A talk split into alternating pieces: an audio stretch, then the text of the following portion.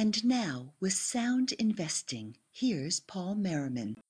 Hi, I'm Paul Merriman, and uh, welcome to something new for the Merriman uh, Financial Education Foundation.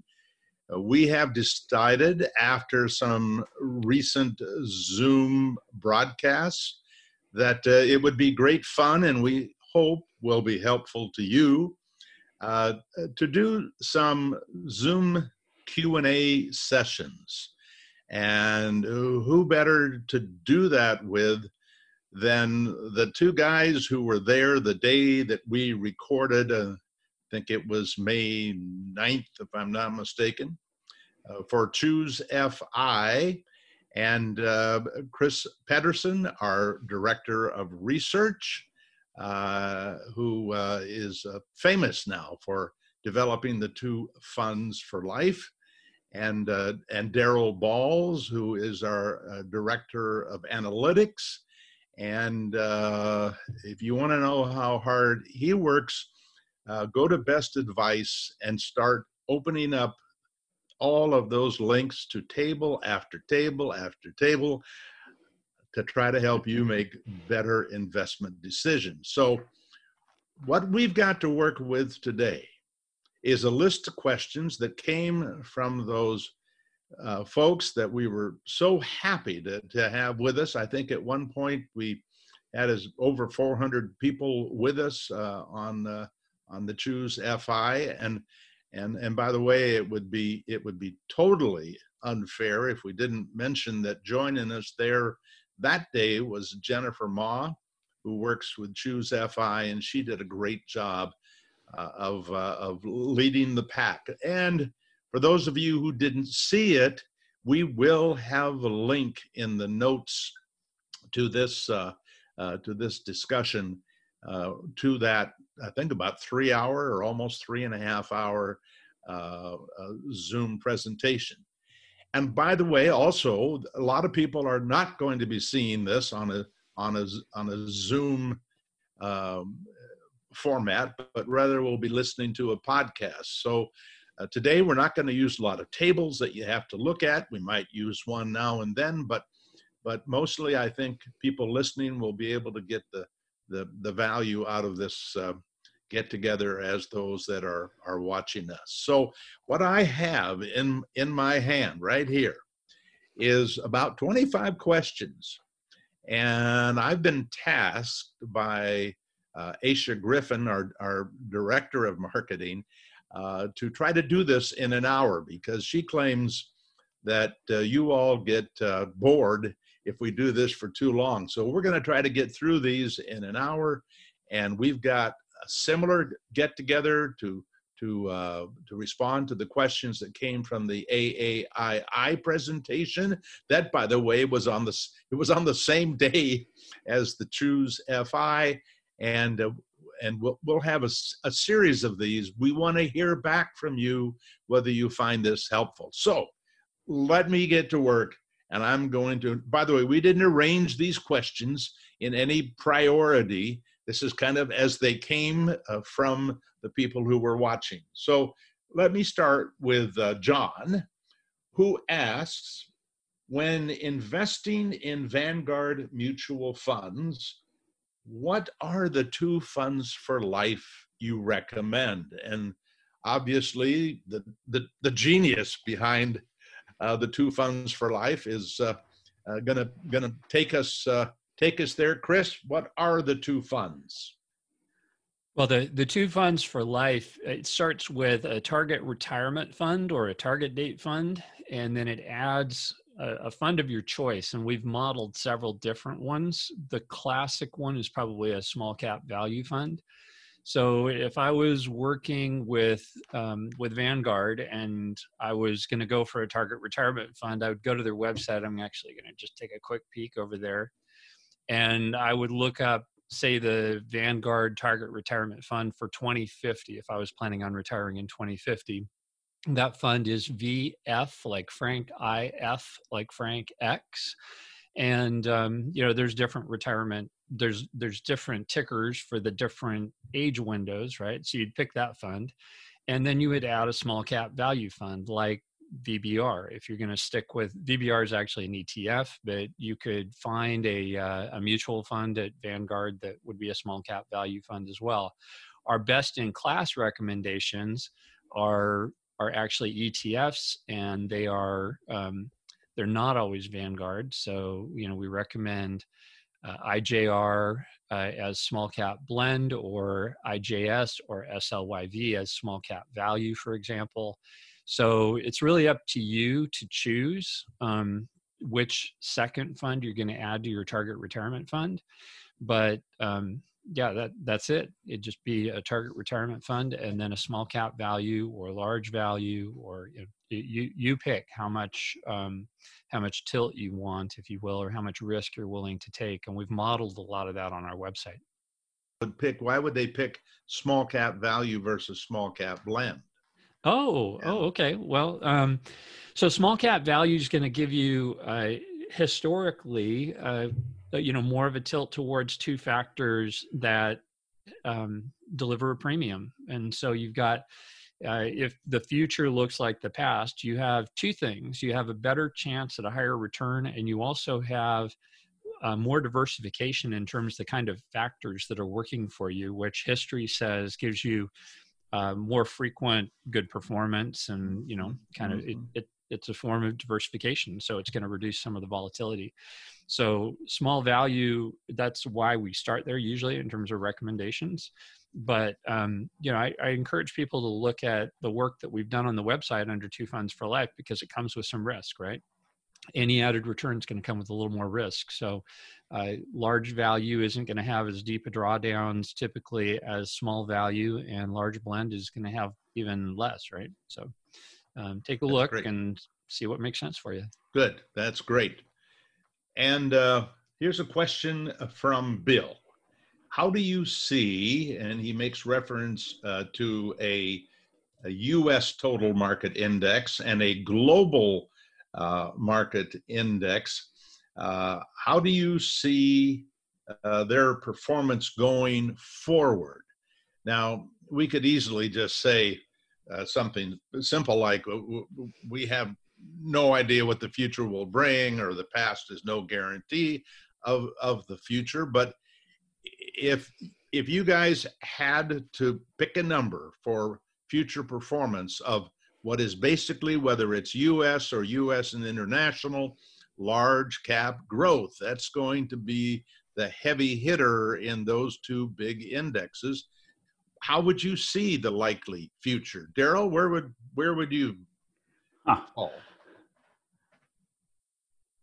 I would, I really would have no idea where, where it would go. I would say that, that you're so broadly diversified though, that Uh, you're going to capture most of what the world does, the U S and the world does in the future that way. And if the world does fine, you'll do fine. If the world doesn't do so fine, it almost doesn't matter what you have. I mean, it's all going to be, be uh, a little bit rough. So it is an unknown, but we do know that both of those funds have very little small cap and right. and not a whole lot of value. So I would say that while I can't tell you what they will bring in terms of returns, that they will still produce lower rates of return than we would if you up the ante in small and you up the ante in value. But uh, I think if you want to do okay and be comfortable with the fact that you got a a bunch of really big companies, that that uh, yeah, you'll probably do well. But it's about a fifty, I think fifty-five percent of the global is U S and about forty-five is uh, inter international. But but uh, well, obviously we don't know the future, right? Here's a uh, I I find this next question from Rocky very interesting, because this group of people that we were speaking to, those are folks who want to retire early. They want to retire in their forties or their early fifties. They don't want to wait till they're sixty or sixty-five to retire.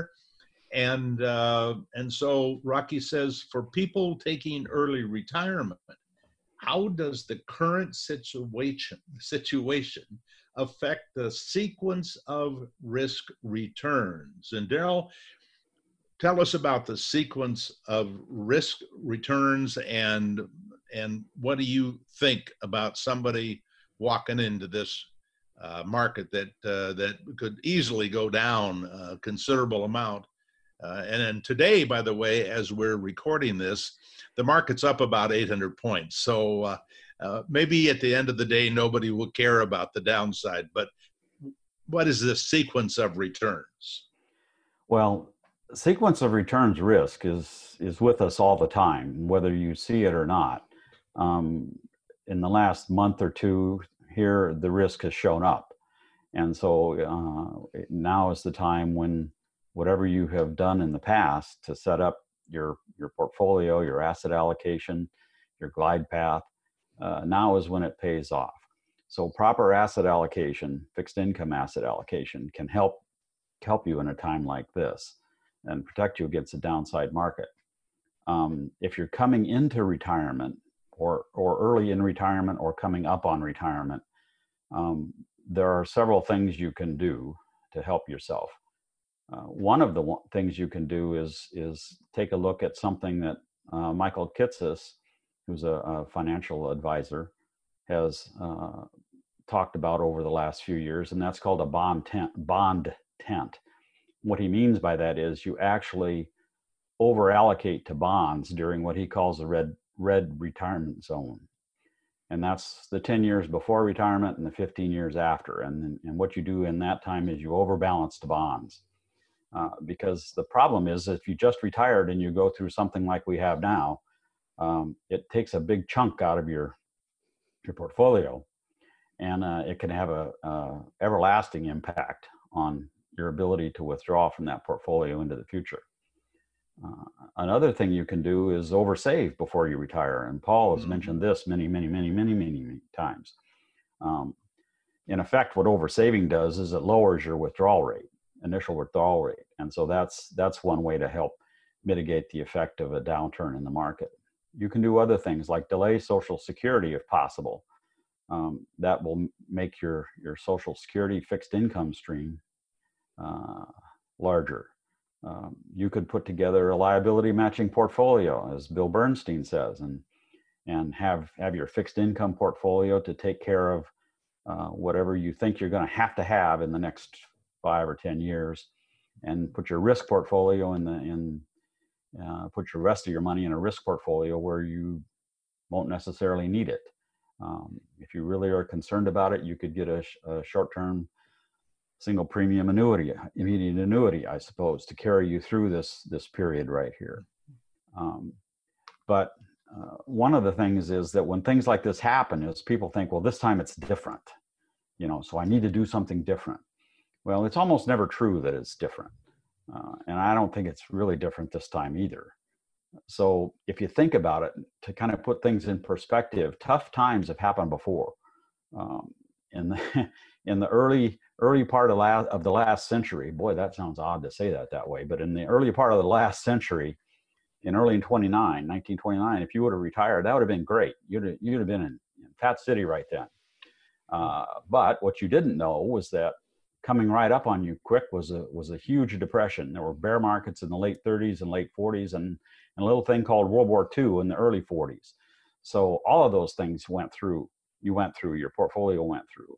And even so, with, with all those things that were there, you could have started taking out five percent inflation adjusted from your portfolio and for the next thirty years, and, and you would have, you would have had enough money to get you through those thirty years. Similar kind of thing happened in nineteen sixty-six. If you retired in sixty-six, you had market stagnation in the early seventies. You had really debilitating inflation in the late seventies and early eighties. I was there. I lived through it. We used to get ten percent raises every six months. That doesn't happen anymore, but it was bad. And then you had, uh, there were or crashes, and there was a big crash in eighty-seven where the, I think the Dow lost twenty-five percent of its value in a day or something like that, Paul. You might remember that more than I would. twenty-two. Yeah, it was interesting at work mm-hmm. that day. Um, but even so, the thirty years after that, you could have taken four percent. adjusted for inflation for the next thirty years, and you would have survived. Um, those two examples are, are examples of things that set rules, withdrawal rules, quote unquote, uh, like the four percent rule of thumb. Uh, where the, really bad, the really bad times are what set those things. Uh, any yeah. other year in the ninety years since since nineteen thirty or so, you could have taken out more than four percent, much more than four percent, and been fine. Nobody knew that, though, at the time. But you had a question, Paul? Yeah, I can just hear these young people in their forties, I think they're very young, saying, yeah, Daryl, I heard you say thirty years, but I may have fifty or I may have sixty years that I need to, to worry about. Would you have any uh, piece of advice for them? Well, if you if you have a longer term retirement, um, you can lower your withdrawal rate a little bit to begin with, but you don't have to lower it a lot to get to what's called a perpetual withdrawal rate. And that's where at the uh, perpetual withdrawal rate is a withdrawal rate that if you take it out um, at the end of your time, if you take out five percent or whatever it is, inflation adjusted every year, at the end of your time horizon, whatever it is, if it's fifty years, you have exactly the same number of dollars mm. as you started with. It may not be worth the same uh, because of inflation, but but the inflation or the perpetual withdrawal rates, once you get out into time horizons beyond thirty years, thirty, forty, fifty, even sixty years, are really just a few tenths of a percent less than what they are for the thirty year portfolio. So you could knock a half percent off and, and to the, to those four percent rule of thumb uh, and, and do three and a half or three point three or something like that if, if you wanted to be more conservative. Uh, on the other hand, if you've oversaved to where you can take that lower rate like that to begin with, then you're then you're in a good situation. You know, the, um, the other thing about oversaving that comes to mind is it gives you the ability to economize when the market's down, right? So if you've right. oversaved, you, you might have an ideal withdrawal rate that lets you live the lifestyle you like, um, but you choose to cut it back in the years when the market's down because you don't want to sell low, so to speak, right? And right. that flexibility brings a lot of comfort. I, I know people who've just retired and they're going through this in the market that we're in, and mm-hmm. they're they're basically calm because you know they're they're able to live off much much less than they planned to live off, and it it makes them feel okay about getting through this time. Yeah. Right. So so Chris, could I pin you down on your best guess? How much more do you think somebody should oversave and and qualify for this ability to uh, uh, to have more peace of mind? I mean, ten percent, twenty, fifty, one hundred? Well, if you've if somebody has oversaved by thirty-three percent, then that means that they're effectively doing a three percent withdrawal rate, which is really conservative, right? So, so you've got an extra bucket of money that you can use for the future. So I think, you know, you've said double in the past, and, and clearly double would be even nicer. Mm-hmm. But I think even at, even at, uh, you know, one and a half to one and a third times what you really need in retirement, that's, that's a huge difference over just having enough. Because if you have just right. enough and the market goes down twenty percent, now you have eighty percent of enough, right? That's right. Uh, where if you've got thirty-three percent, the vast majority of drawdowns aren't going to take you below where you have enough. So I, I think I, I think thirty-three percent is kind of a lower bound for me. Yeah, that's great. Daryl, do you want to add anything else? Yeah, I would. Just one one thing, as Chris mentioned, I think you know being able to reduce spending is is good, uh, and that's one way to approach it. But I think when people are thinking about retiring and getting into the point to where they're going to have to withdraw uh, funds, make distributions from their retirement portfolio, just like you, you should have an investment policy statement about how you're going to invest, I believe you should have a withdrawal policy statement about mm-hmm. how you're going to take money out and what you're going to do if if things go bad during during uh, the time you're trying to do that. Uh, identify things like what kinds of what elements of your discretionary spending. As Chris mentioned, economize on living expenses. Maybe you can defer some big expenses. Maybe instead of getting a new car, you decide to, to fix the one you've got. Um, and, and if you document those things and put them in writing, then when bad stuff happens, you can go back and read that and say, yeah, I remember when I said that. And yeah, I think that's, I think that's what I need to do.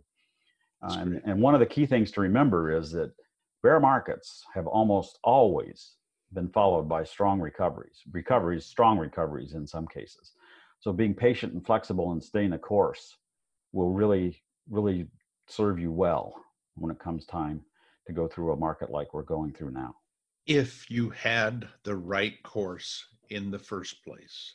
Right. And the people I worry about are the people who think they've got it right, but they've got more risk uh, in that portfolio. Well, let me move along. Great work, guys. Um, here's a, a question from Dylan. Uh, have have your various allocations, referring to the the ten fund and the four fund and the two funds, are they uh, set up as pies at M one Finance? And what is the easy way for people to get started at uh, M one? Why don't, Chris, why don't you take this one since you uh, put those sure. pies together? Yeah, so if you go to Paul's website um, and you look up at the top, there's a little pull down that says M one and Motif. And if you click on M one Finance, it will take you to the page that has our pies, and you have to kind of scroll down to the bottom, but down there you'll find uh, a whole bunch of ultimate buy and hold pies, all value, all small cap value. Um, see what else we got in there. We even have some target retirement funds. So we don't have everything, but we have quite a few, and they're good shortcuts to get you started. Um, what, what M one does, it's super simple, is once you set up your account, you have the ability to set up an allocation, and you can have lots of these different allocations. That's why they call them pies. Nobody should just have one pie, right? I'd like to have lots of pies in my fridge. So, yeah. um, but you set up your pie, and once you've set that up, you can set up a rule to have an automatic contribution going in. It could be as little as ten dollars, um, could be one hundred dollars, could be monthly, quarterly. And whenever that money comes in, as soon as it's over ten dollars, Uh, it will automatically trigger a purchase, and the purchase will go towards the pieces of your pie that are most underrepresented um, until they're they're back to the desired allocation. So it's constantly trying to rebalance, if you will, and get you back to your desired allocation, and it's automatic. It's in the background. You you literally set this thing up. It's on autopilot, and walk away. Now, if you want to, you can go in every year and click a little button to say rebalance and, and reset everything, and that'll trigger a purchase for the following day. Uh, it's free. There's no commissions. Um, so it's, it, it's really designed for a buy and hold investor who wants to choose the appropriate investing strategy for them and stick with it, and be disciplined about ignoring the market ups and downs and just let the money flow in. So it's it's pretty cool. Yeah, I I, I really like it, and I've I've pointed a lot of young people at it, and uh, I think one of my nephews is using it. And uh, you know, I have accounts there as well that I use for testing and for setting up our pies, and it's been great. It's super easy to use. Yeah. And would you uh, just take a second and and talk Uh, about the the partial share purchase and sale? Oh yeah, that's a really good point. You know, if some of you may have been tripping over the fact that with only ten dollars, I can make a purchase of Paul's ultimate buy and hold portfolio, right? It's got ten slices, and they're all E T Fs, and normally you have to buy E T Fs a share at a time. But the way M one does it, um, they do fractional shares. So if you need a, you know, a tenth of a share of one, and, you know, fourteen hundredths of a share of another and, uh, you know, a third of a share of another, it, it, they'll do that for you, which is just super slick, right? Um, so that, because you're not waiting for those chunks of a whole, a whole fund, it means that you can achieve your desired allocation much sooner, right? You can achieve your desired allocation with a one hundred dollar investment or a two hundred dollar investment. You don't have to have thousands of dollars.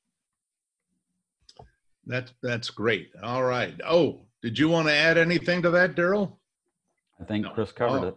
Okay, good, good. Uh, okay, uh, from Nikki, um, what information on your website should I consult to determine what my distribution between equities and bonds should be? Is there a rule of thumb for specific ages? Well, Daryl, since you put uh, all of these tables, the fine-tuning tables, the, the distribution tables together, et cetera, uh, what would your guidance be to Nikki about that combination of equities and fixed income? Well, I think, excuse me, I think the fine-tuning uh, tables are a perfect place to start. They're on the website under uh, best advice on the homepage at paul merriman dot com. And if, when you go there, you can see that, that they have fine-tuning ta fine-tuning tables set up for many, many different portfolios. The S and P five hundred, the ultimate buy and hold worldwide, uh, the four-fund combo portfolio. So depending on what kind of portfolio you have, you can look at, at the fine-tuning tables and see what they show. And what they'll show you is that as your asset allocation between fixed income and stocks varies, you can see how your returns vary, uh, how, this, how the standard deviation varies, or volatility, how much up and down uh, you'll see in your, your portfolio over time, uh, what the worst drawdowns were, how much, Uh, as Paul likes to say, how much can he guarantee you're going to lose at some point? Um, and, and all that information is at the bottom of those tables. And so you can get a chance to, to get a feel for how those things vary and, and how much your, your reward versus risk uh, is for each different type of allocation uh, or portfolio. Um, as far as how should, how should that change Uh, as a function of your age, I'm not the expert in that, but but to first order, I would think that you're kind of following what uh, what the splits between a, a, a target date fund might be in terms of their fixed income and equity. You can look at what Chris has in the in the uh, two funds for life and sort of see how that changes over time between fixed income and and uh, equities. Chris, would you want to expand on that a little bit? Yeah, I think there's two ways for people to figure out their fixed income equity allocation. The first one is the one that you recommended, Daryl, and I, I, I think for a lot of people, that's the, the right place to start. What amount of a drawdown are you willing to tolerate and still be able to sleep at night and not be fretting about your investments, right? That's a That's a hard question to answer, but it's a really important one for, for investors to answer. And the more experience we have with investing, the easier it is to answer because we've lived through certain yep. things and we know what we can tolerate, right? I think the other way to look at it, um, and this will tie back to your comment about retirees, is the, the bucket approach, right? Um, when you invest in equities, you have the chance that in a short period of time, they're going to lose a lot of value. And hopefully in a long period of time, they'll gain it back and more, right? Well, if you have short-term financial commitments, if you're going to buy a house, buy a car, you know, pay for an education, um, then you'd like to have some money in an emergency fund at the very least, and possibly in a bucket that is more conservatively invested in fixed income because it's less likely to lose its value in the short term, right? So that bucket strategy, as you approach retirement, helps explain why the, the fixed income allocation goes up. Because up until you retire, your short-term financial needs have largely been met by a paycheck, right? You know, you've, right. you've had money coming in regularly, but the day you retire, you're on the hook, not just for, you know, the next month, but for the next year, the next two years, right? And so right at that point in time, it's really good for people to be thinking, well, I, you know, how much money do I need in the year or the two years or the three years? And like Paul, I think you, you know, you go to uh, a short-term uh, fixed income fund with the money that you're going to use for the entire next year, right? Every year. And you have another fixed income bucket that's quite large that would probably meet your needs for seven to ten years, right? Right. And then you have your equities, which are longer term. So I think either strategy works, but especially for oversavers, that bucket strategy can help rationalize things um, once they're nearing retirement, because they, they, at that point in time, they should have a pretty good handle on what their behavioral capabilities are for tolerating a downturn. And so they could look at it that way. But then if they've oversaved, they may have money that's for next generation, and they want to put that more at risk and, and invest it, um, you know, a, that may be a larger percentage than traditionally would go into fixed income um, because they're oversavers. So I think both strategies are helpful, both the the kind of the psychological strategy of looking at the drawdowns and the fine-tuning tables, and the bucket strategy. And I think for a lot of people, uh, our work is basically about helping do-it-yourself investors. Mm-hmm. Uh, on the other hand, even do-it-yourself investors on this topic might want to sit with a professional for an hour or two, uh, not just to find the answer for one part of the couple, but to find the right answer for both, both people, because very often they have different levels of ideas of how much we should spend and how much we should save and how much risk we're willing to take. Uh, John has a, a, a hey, hey, Paul, before you go on to John, can we go back up to Jack? We had that oh. question from Jack up there that I was really interested in answering. oh, oh yes, thank you. No, it was such a short question. I, I missed it. Yeah, absolutely. I love this question. Uh, Jack asks, um, w- what would have been the difference in returns for the two fund portfolio versus the ten fund portfolio? And you might want to just take a second and, and talk about how those two are constructed. Yeah. So the two, well, let's see, I'm going to assume that the two fund portfolio he's talking about here is two funds for life, because I get that question right all the time. Yep. So uh, two funds for life is where we combine a target date fund with a second fund, traditionally small cap value, that is scaled with age so that it effectively goes to zero around when you retire. Um, but it's much, much higher when you're young. And, and the algorithm we usually start with, or the, the equation, is one point five times your age goes into the target date fund, and the rest goes into small cap value. So at the age of twenty, one point five times your age would be thirty percent going into the target date fund and seventy percent going into small cap value. And so it, it's kind of, that one's hard to back test, because you have to try a whole bunch of different times and retirement ages and combination. And, and you can read on the website how we do it. But I've recently been working on an apples to apples comparison where I back test the ten funds, the ultimate buy and hold, which is ten equal slices of uh, large cap blend, large cap value, small cap blend, small cap value, REITs, emerging markets, large cap, and then international, all the same ones as the U S, right? And I think um, if I do a quick share here, let's see if I can pull this off. Gotta come back over here. I can give you a sneak peek at that analysis. Let's uh, see if this works. You got my attention. All right, share. So are you seeing this? Yep. All right, cool. Oh, so yeah. uh, this is preliminary work. It's kind of, like I said, it's a sneak peek. Um, but the the way I came at the question was to say, what amount of fixed income or bonds would I need to have in the ultimate buy and hold portfolio to deliver about the same expected outcome as you would get out of a two fund for life strategy? And um, for those of you watching the video, this is kind of a complex picture, so I'll jump to the answer first, and then I'll come back and talk about what you can see in the picture. So if you invested ten thousand dollars per year on a monthly basis, so that's about eight hundred thirty-three dollars a month, and you increased it with inflation, and you did that for forty years, starting at age twenty-five, retiring at sixty-five, using that two fund for life strategy, the median end balance is about two and a half million dollars in, in that's real, that's a real end balance. So it's uh, what you'd have in spending power, not, not an inflated number.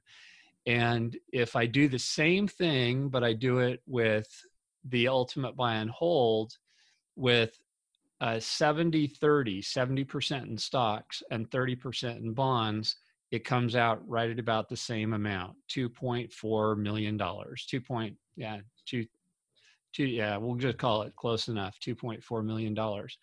So basically what that says is, not surprisingly, because the target date fund has fixed income in it, and that's going up with time, uh, it wouldn't it wouldn't deliver as much return over the long haul as an all equity ultimate buy and hold would, um, or at least it wouldn't historically. But if you have this uh, seventy percent equity, thirty percent fixed income, they end up at about the same place. But there are some differences, right? So the ultimate buy and hold doesn't change the allocation over time, which means you go up to about a forty to forty-three percent drawdown, worst case drawdown, that you might experience at any point in time. And that goes all the way through to retirement, where instead, if you look at the, the uh, two fund for life strategy, it goes to a higher peak drawdown amount of about fifty-two percent. But by the time you're at retirement, it's down to about thirty-three percent. So the, you know, that's the advantage of a target retirement fund or um, any two fund for life strategy, is that it's, it's risk managed, right? You have this risk declining with age. Um, there's some other interesting things on this chart, uh, you know, like the percentage of time that you spend hitting new highs versus time in drawdown, and the target the target date approach with the two funds for life is hitting new highs about thirty percent of the total experience, and the ultimate buy and hold is actually hitting new highs about forty-four percent of the time. So that's that's a little bit better, you know. And if uh, you don't care about the fact that you're going to have a higher risk entering retirement, you know, maybe that's an okay approach for you, right? So uh, for those of you watching the video, this is a sneak peek at stuff to come. I'm not going to explain the rest of the chart because it's all preliminary, but um, there'll be there'll be more of this. If you have any comments for me about what you like or don't like about it, I'd love to hear, because uh, I'm still working on it. So does that answer the question, Paul? That that's that's great, Chris. I think that uh, I have lots of questions, but that's to do in private. I mean, this is really exciting stuff, I think. And uh, uh, I, there are a lot of people who use the ten fund strategy. The question is, is, is there a way to attach a glide path fixed income along with that ten fund strategy that would be similar to attaching? Well, we, we did that, right? We, we effectively, we did that in the Merriman Aggressive Target Retirement, uh, yes, the target exactly. date fund, exactly. right? So, so if somebody wants to be ultimate, you know, one hundred percent D I Y on their target retirement fund, and they want to tilt more towards small and value in the early years, and maybe they want a different U S versus international allocation, they even want to control that. Um, we have on our website um, the calculators that'll let you set okay. that all up. So. Yes. Um, if somebody wants the ultimate target retirement fund uh, or target date fund, we have the article and the calculator for it. That's, yeah. that, that's great. Okay. Uh, back here to how much of your portfolio in international stocks. This is the one I thought would only take a second. I, I, I will tell you that the academics would probably vote as a group for something close to fifty fifty. Yep. Uh, I think that's uncomfortable for a lot of people who are U S investors. And, uh, and so we have shown results in all of the tables that, uh, that Daryl has put together. I'm talking about both at the fine-tuning level as well as at the distribution level, uh, with the variety of combinations of fixed income and these equities. Uh, those are all done both fifty fifty and seventy thirty, seventy U S, thirty fixed, uh, thirty international. And so you can at least see, by the way, not too much difference in the return, a little more, a little more money if you're fifty fifty, but it also comes in some ways with another level of risk, and that's your risk of having the ability to stay the course uh, over those times that internationals are lagging uh, the U S. Okay, here is one from, uh, and if anybody wanted to weigh in there, now's your chance. Well, what are you, Chris? What's your combination in your own portfolio, if you don't mind me putting you on the spot? What is the equity allocation? How much U S, how much international? Uh, we so we have in our policy statement a goal of being between twenty and thirty percent international. Mm-hmm. And that was driven by um, a balance of me explaining the academic recommendations to my wife and her explaining her U S-centric biases to me. Yep, that's great.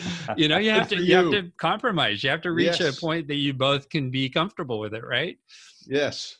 So yeah, we're we're between twenty and thirty percent, and that's in our policy statement. And when we rebalance every year, uh, it's actually closer to every year or two. Uh, a lot of times I'm too busy with you to rebalance, which is okay. Okay, that's great. And Daryl, what about you? What's what what's the the r real life portfolio that you used? We're about sixty U S, forty international. Yeah. Uh, the one thing that that if if you're going to choose to not invest in international, or not invest, or, or invest predominantly uh, in U S, I think the one thing to be considerate of, or to consider, is is how much of why you're doing that is is a home country bias or a confirmation mm-hmm. bias of what you're preconceived notions might be. Not not to not to say anything about your wife, Chris, but but well, well but actually yeah, she brought you... up two things. She she brought up home country bias, which is mm-hmm. definitely true, but she also brought up uh, um, currency concerns. Exactly. Yes, that's true. That yeah. was just going to get there. You're right. That is a, that is a concern. Yeah. Um, but the the home country bias is is an example of of what might, what some people might think of as a behavioral finance uh, error. Is, yeah, uh, I, I, I even New Zealanders that. think that they're going to do better than the rest of the world. Okay, and uh, and so they invest much more in their own country than they do in in the rest of the world. Um, well, and it, it, the counter argument I brought to the table was the I think the most powerful one is this idea that you want to avoid single points of failure, right, in any design. Right. You and I are both engineers, so that's a little geek speak. But um, it, if you tilt very heavily towards the United States, as good as our history has been, um, you know, you can look at other countries where everything went south in one country for a period of time, and uh, you know, ninety percent plus of the equity, sometimes even one hundred percent, was lost, right? Mm-hmm. And so by diversifying internationally, at least you guard against that, right? You guard against that. Uh, yeah. The classic one, failure. classic example of that recently is Japan. Yeah. Right. Yep. So. Uh, okay. Um, we are fifty fifty. And I, by the way, I, I don't know whether I properly included my wife in that decision. Uh, so I've got to go back and review the notes. But you inspire me. Okay, from Terry. Uh, what are your thoughts on small cap value going forward? Uh, Terry adds, I fear total stock market index is too growth cap weighted, uh, uh, looking at a twenty year horizon. Uh, and, uh, and in terms of risk and volatility, I think uh, in, when you discuss, and, and Chris, I'm gonna throw this one to you. Um, what? Your feelings about small cap value for the future, and not just the next year or two, but the next twenty years?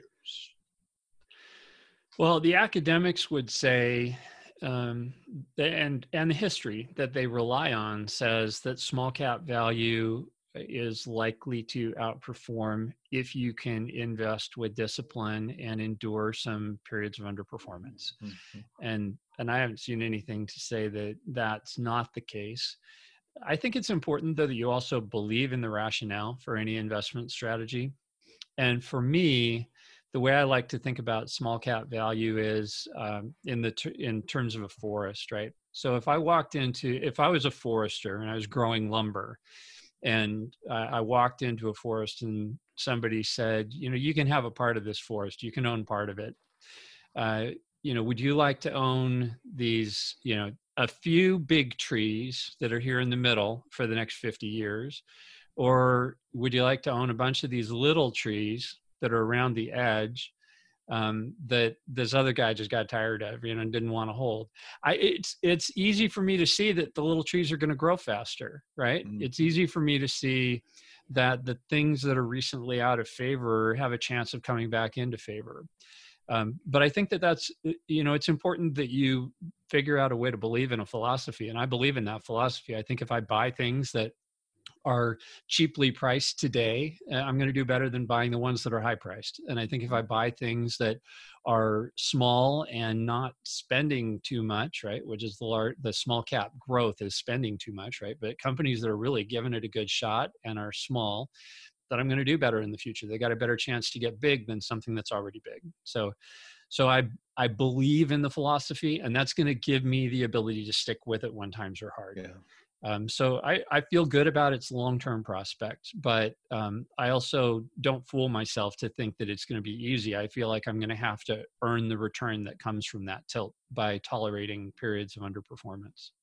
So if you thought about your kids, uh, you'd be you'd be more comfortable with them having more in small cap value than you do?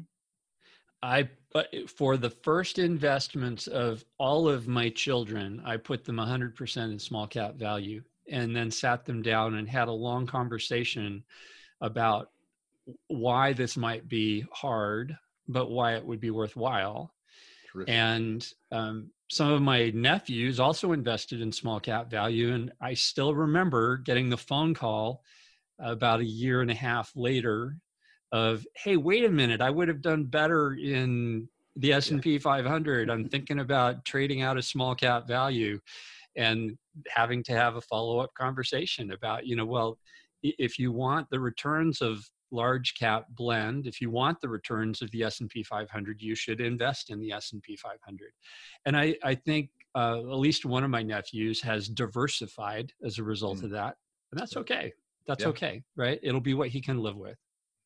If they're good savers, that at that age is the big deal, and then right. uh, get them in equities. Yeah, Daryl, would you add anything on that one?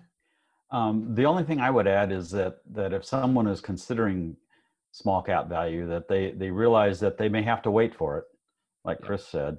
Um, and but a good way to see how you can how you have been rewarded in the past for being patient is to go take a look on Paul's site under ninety years of performance. It's under the best advice uh, tab or uh, drop down on the homepage, and take a look at the at the tables four and six, I think they are, for the fifteen and twenty year periods, and see how small cap value did compared to the other four major asset classes, uh, yeah. and also compared to the four fund combo for that matter.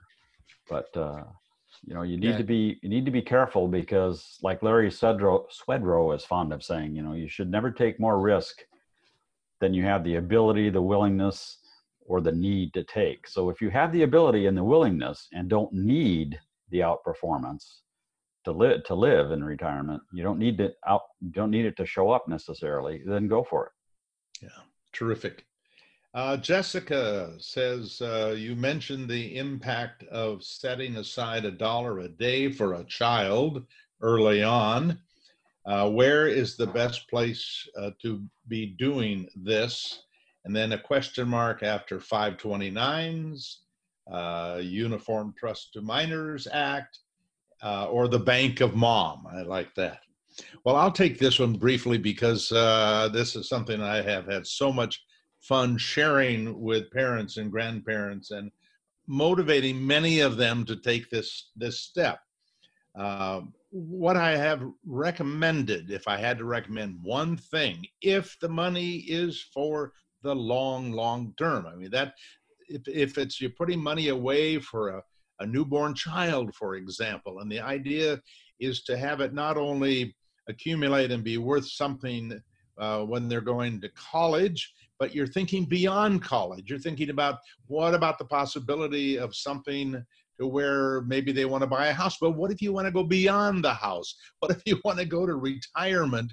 Uh, because I think about what young people today are going to have to do to have enough money to retire on, given what little we know about the past and the impact, for example, of inflation.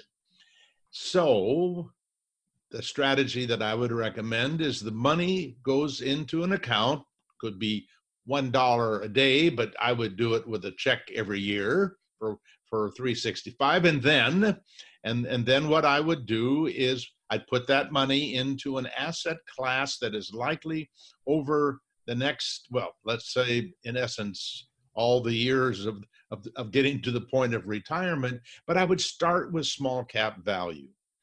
And every year you would do that, put that three sixty-five away into a small cap value fund in your name, not in that child's name. Because I want you to maintain control of that money. Yes, you may have to pay a few bucks in, uh, in taxes along the way to do it this way, but I think it's absolutely worth the few extra bucks. When that child has started to earn some money, and I want you to get that advice from somebody who gives tax advice, I don't, but I know a lot of people start putting money into a Roth I R A for a child that in fact the money is made working. It can be mowing lawns, it could be babysitting, it could be doing things that even could be for the family. Again, ask an accountant how you do that properly.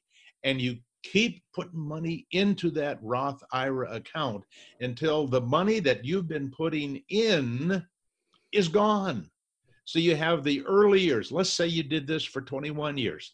You'd have the three sixty-five going in every year into an account in your name. And then the, and the child starts earning some money, and now you start taking the money out. Well, who knows what return you're going to get on that investment. Uh, and up until the point you start taking it out, hopefully a good return. Then eventually that money is, in fact, it, it is it is spent, uh, and it is spent by investing the money. Okay, so the the uh, impact of this is a huge amount of money for a child by about age twenty-one. That if by the time they're thirty is moved over into the Roth I R A, you have potentially a multi-million dollar portfolio. And if you read the article, How to Turn three thousand dollars into fifty million, it's real simple. One, you assume you put it into an equity asset class that compounds at twelve percent. Where can we find twelve percent, you're asking? Well, I might ask, where can you find ten percent? And you might answer, well, in an S and P five hundred fund. And I'd say, right, that is a possibility, as that has been approximately the return of the last ninety-two years. I would say where the twelve percent might come from would be from small cap value. Now, it has paid a premium over the last ninety-two years that's more like five percent, but I'm thinking if we could get two percent, that money will grow, and then when they get into retirement, they take money out. It could be as much as twenty million dollars when you look at the study, and when they die at ninety-five and pass along more to the family, it could be as much as thirty million dollars, all because somebody helped plant those small trees, as Chris was talking about, when the child was young. But do it in your name. Move it directly from there into the Roth I R A. Do everything you know to keep that kid from cashing that out. That's the biggest risk of the future of that investment, is the child, not the stock market. All right. Let me see what else. I should give Daryl and Chris a chance to add to that if you wish to. Well, yeah, I was just going to say, uh, if it's in your name it, and it's not a trust account that you're setting up, M one would be a simple place to do it, because oh, okay. you could you could literally have, you know, a monthly transfer of ten dollars, twenty dollars. Uh, it doesn't, you know, you can set that up as an automatic transfer into the account, and wow. it'll uh, it'll automatically allocate it, you know, and do the purchases, and so I, and it'll automatically reinvest the div dividends along the way. So I. Okay. I think I think uh, since it is in your name and it's not a trust account, uh, that's a that's an interesting option. Yeah, yeah, that's great. And I do hope our our uh, viewers and listeners will take the time to read your articles that are under the E T F link on our uh, uh, on our website, because uh, uh, it will not only d discuss the strategies but how you built them. There's some great information there. Thanks, thanks to you, Chris. Okay, here is from Mike.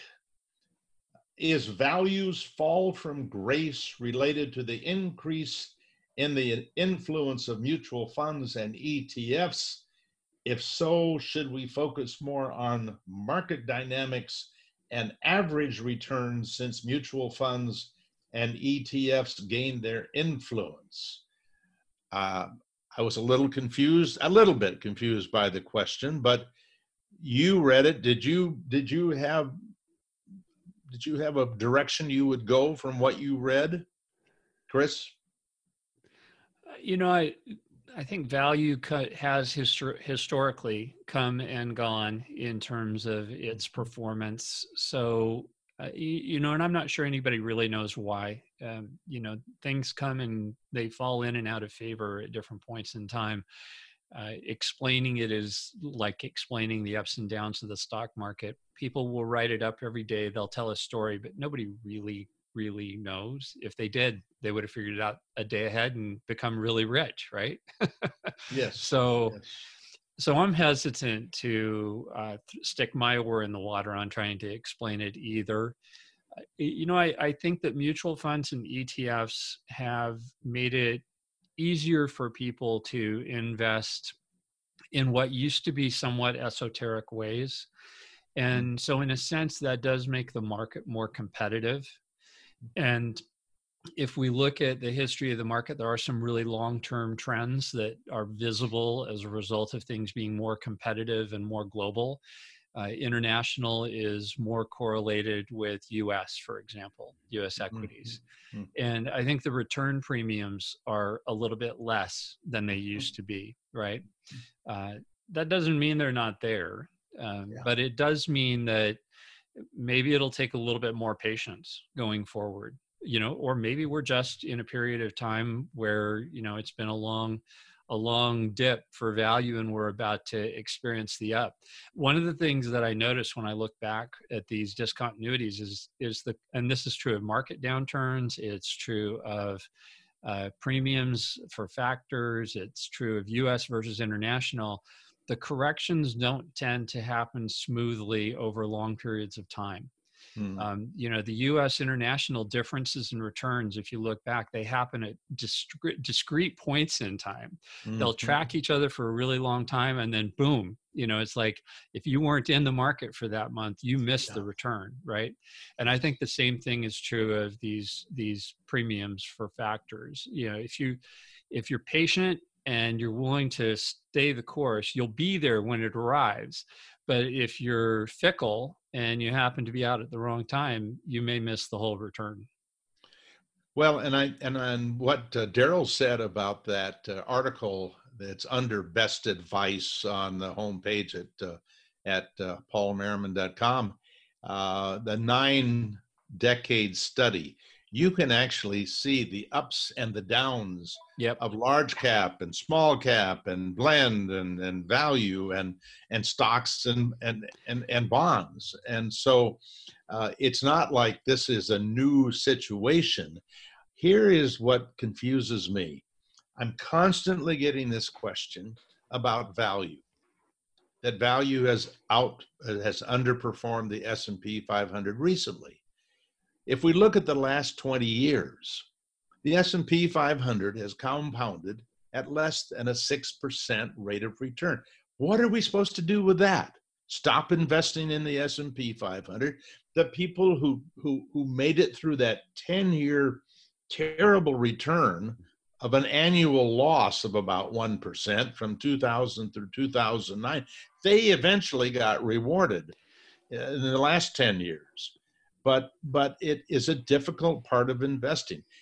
Why do we trust some things to be okay for the long term and and not others? So that's the challenge. Well, there's there's a behavioral finance bias we all have, that, you know, recency bias. Yep. And I think that's the one that's coming to play here, right? Is that we we remember how great the S and P five hundred was for the last few years. Mm-hmm. We don't remember how bad it was back in the early two thousands. Yeah.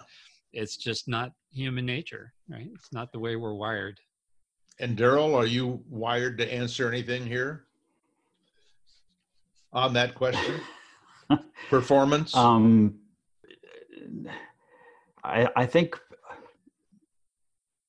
a lot of a lot of the disappointment in small cap value comes from recency bias, as you guys are mentioning. And so the fact that that people don't tend to don't remember or tend to to minimize the decade between two thousand and two thousand nine or ten is is just it's it's what it's what people do. Um, yeah. They don't remember the bad times, and uh, that that I think is is where you have to have a little bit longer term view. Um, even if you, and if you're young, that sometimes that long term view goes back beyond where you were even aware of what was going on. Mm-hmm. Um, and that's a difficult thing to do sometimes, mm-hmm. since you didn't experience it. Right. By the way, I just looked at my watch.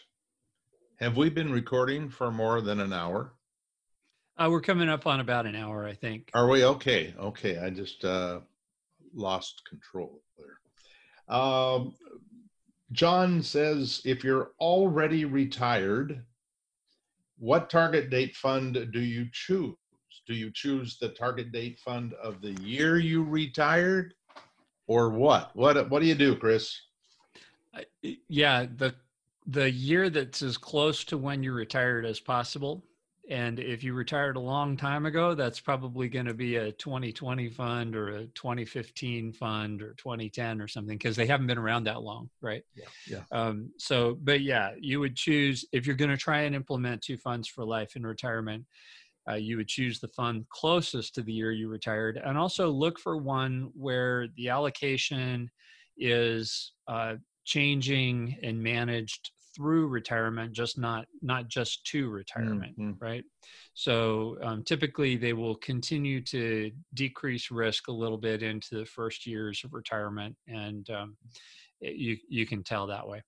Okay, that's that's that's great.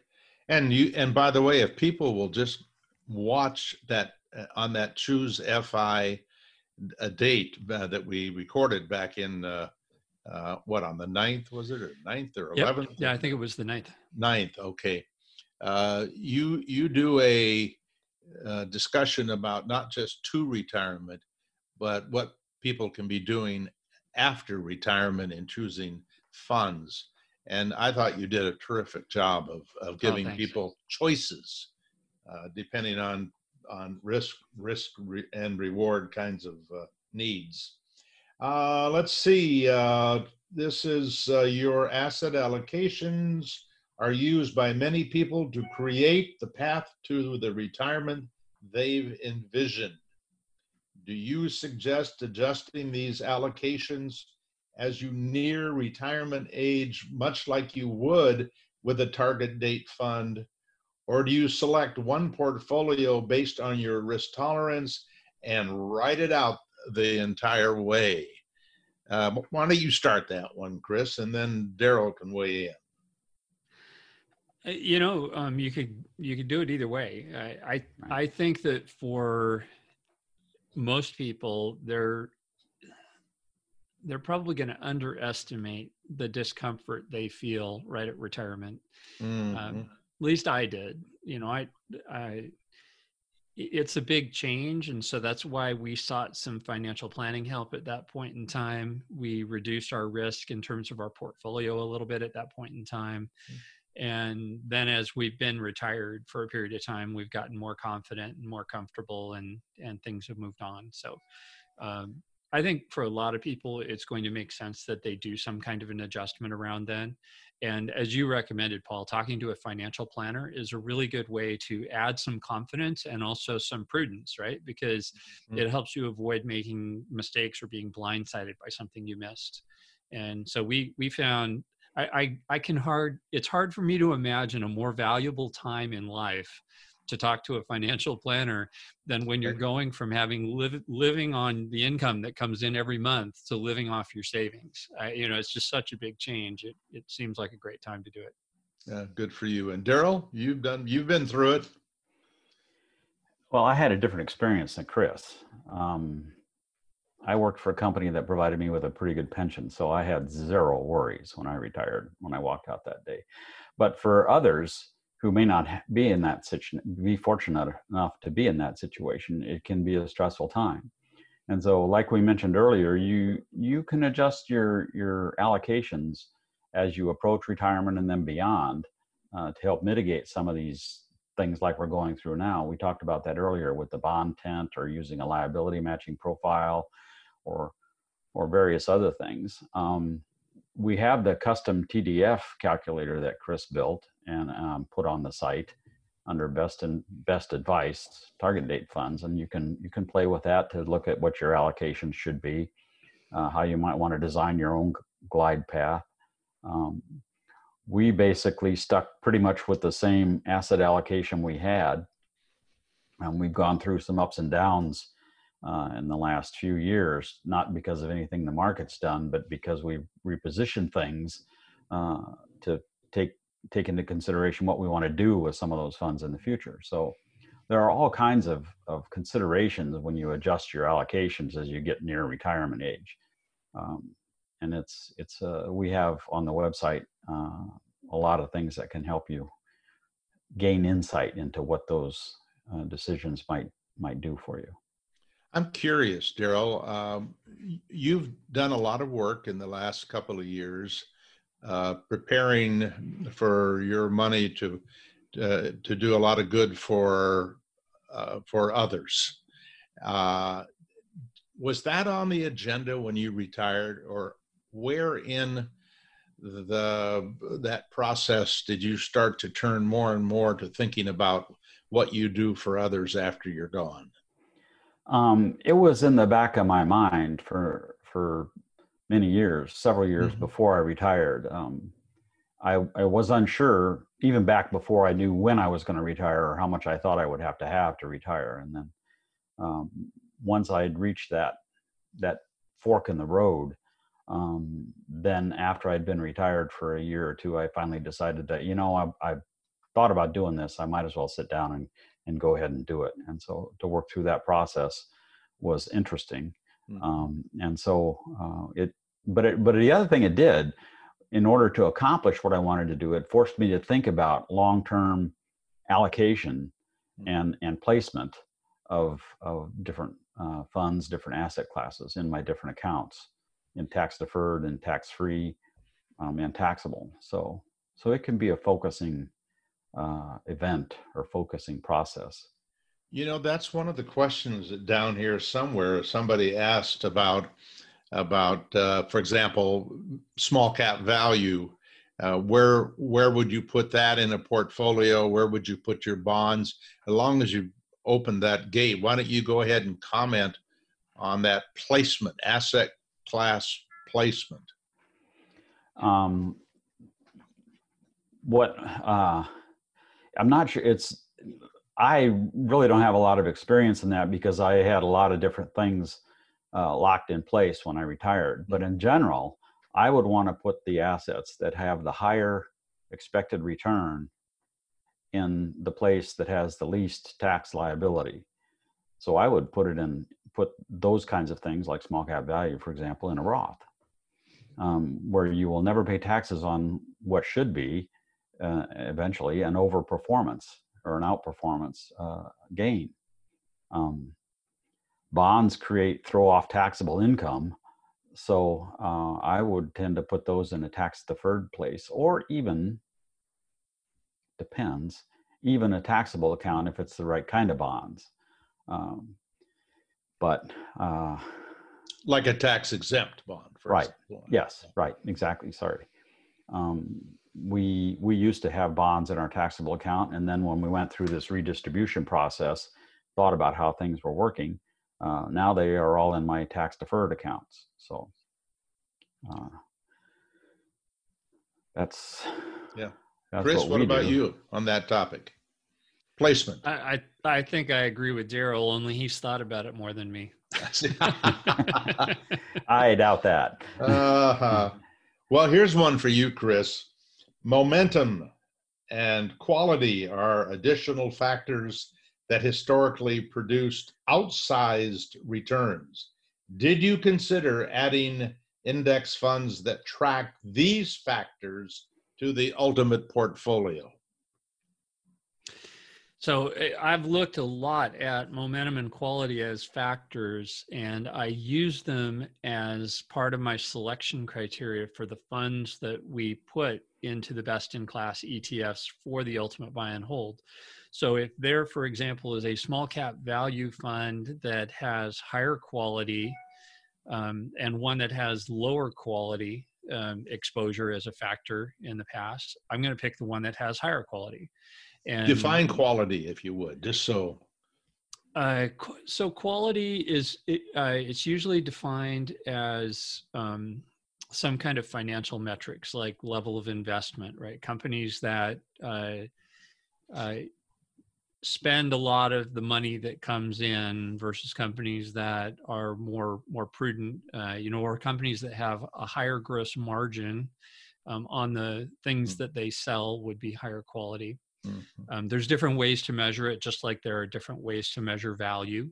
Mm-hmm. Um, but I use Portfolio Visualizer, and it gives me the ability to look at the history of the exposure to the quality factor as, as defined. I use the A Q R data set usually as a reference. So um, I, I, I couldn't really tell you I have a strong preference for one definition of quality over another. I like the A Q R data set because it goes back a long time and because it seems to be academically well-grounded. So that's the one that I use.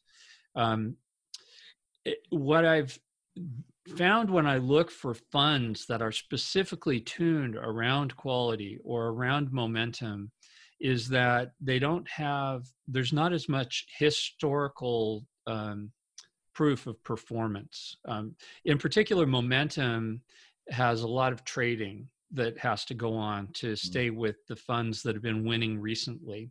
And so if I look at the fund histories for funds that are specifically just about momentum, what you find is that they underperform what they would have been expected to deliver based on what academic research says by two, three, four percentage points per year. Mm. It's, it's mm. substantial.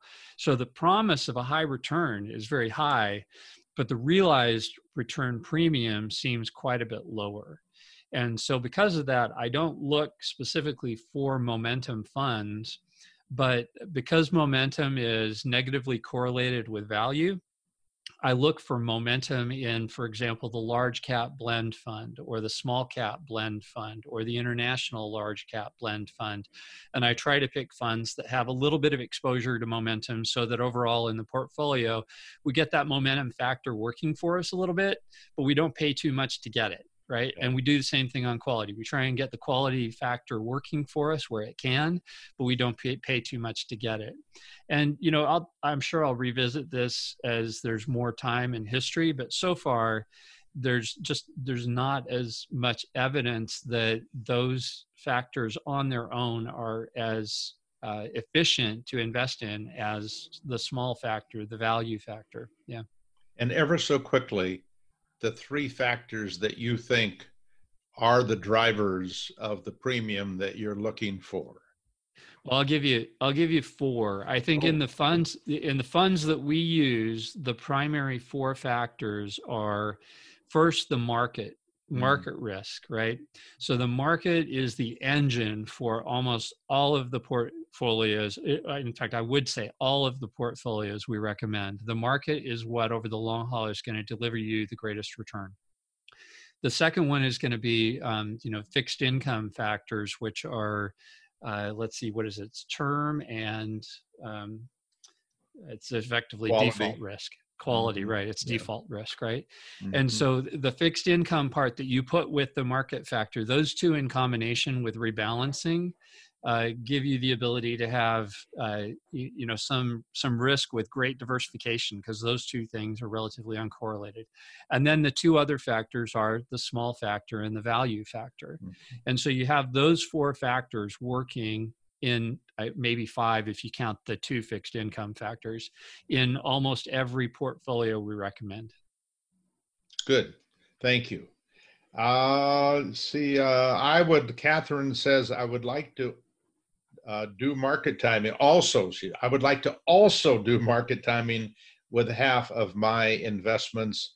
How do I find someone to do that for me? And the reason they said also is because our portfolio, the one that my wife and I agree on, uh, is half buy and hold and half market timing. And the buy and hold portion is half stocks and half bonds. And the stock portion of the buy and hold is half U S and half international. And the stock portion is half large and half small.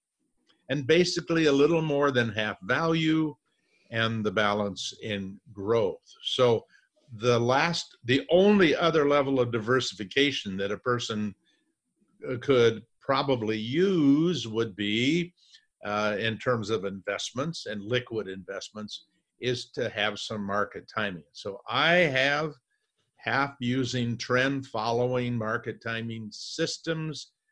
There's, there's nothing sexy about them. There's, they are, they are the most Uh, the lowest risk timing strategies that I know.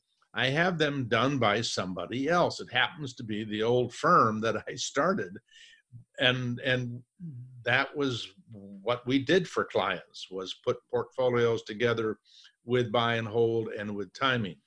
But the minimums are relatively high. If you wanted timing, and you don't want to put a lot of money into timing, or even if you do want to put a lot of money into timing, check out Meb Faber, F A B E R. Uh, he has a series of funds, uh, at Cambrian, Cambria funds, uh, and uh, and they, some of them are buy and hold and timing, some are more timing, but um, he he does that kind of work, and I think he does uh, a pretty doggone good job. He's very smart. And I know, Chris, you've followed his work for years, I think, haven't you? Yeah, yeah. And you you and I met him when we were down in A A I I in yeah. Florida. It was yeah. uh, very nice to meet him. He's a nice guy. And uh, I, I, I think you're right that if you're looking for a low-cost, low minimum way to do timing, his some of his E T Fs would be a really interesting choice. And if you listen to his podcast or read some of his work, he's written some great articles. Uh, one of the big advantages he points out, and I know you've seen this in your own investing, is the, the again, relatively uncorrelated nature of timing to, uh, to value investing.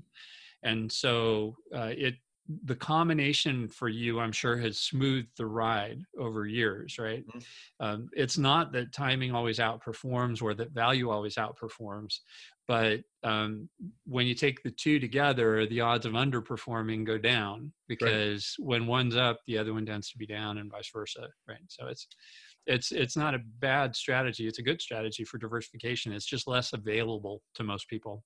Yes, and by the way, the problem with recommending timers is that if you said, could you recommend several uh, uh, people who would do index funds, manage index funds? I would say, sure, there's BlackRock, there's Fidelity, there's Vanguard, and I would know that those people who produce those uh, those indexes are going to be pretty doggone close. There's there's not going to be any meaningful difference between the S and P five hundred at BlackRock or Fidelity or at Vanguard. When you start talking about timing, everyone has a different approach. And so you can't just say, well, here are six timers who I, I think are doing the same thing. They're not doing the same thing. And so it's much harder to judge timers than it well, is to buy and hold. It, and I, I think market timing for a lot of people means emotional market timing. It means, yeah. it means discretionary market timing. It means active mutual funds. And that's not at all what you're talking about when you're talking about market timing. And right. it's also not what Meb is talking about. Um, both you and Meb, if you, if, if somebody asks you, well, how do you know when to be in the market and when to be out of the market, would answer it the same way. You'd say, I don't. The, the algorithm knows, and the algorithm doesn't really know. A lot of times it gets it wrong, but on the average, yeah. over the long haul, having an automated, systematic way to do that timing has historically shown that it clips off, you know, some significant percentages of the drawdowns yep. and gives you a chance at still having a market rate return. So it reduces risk.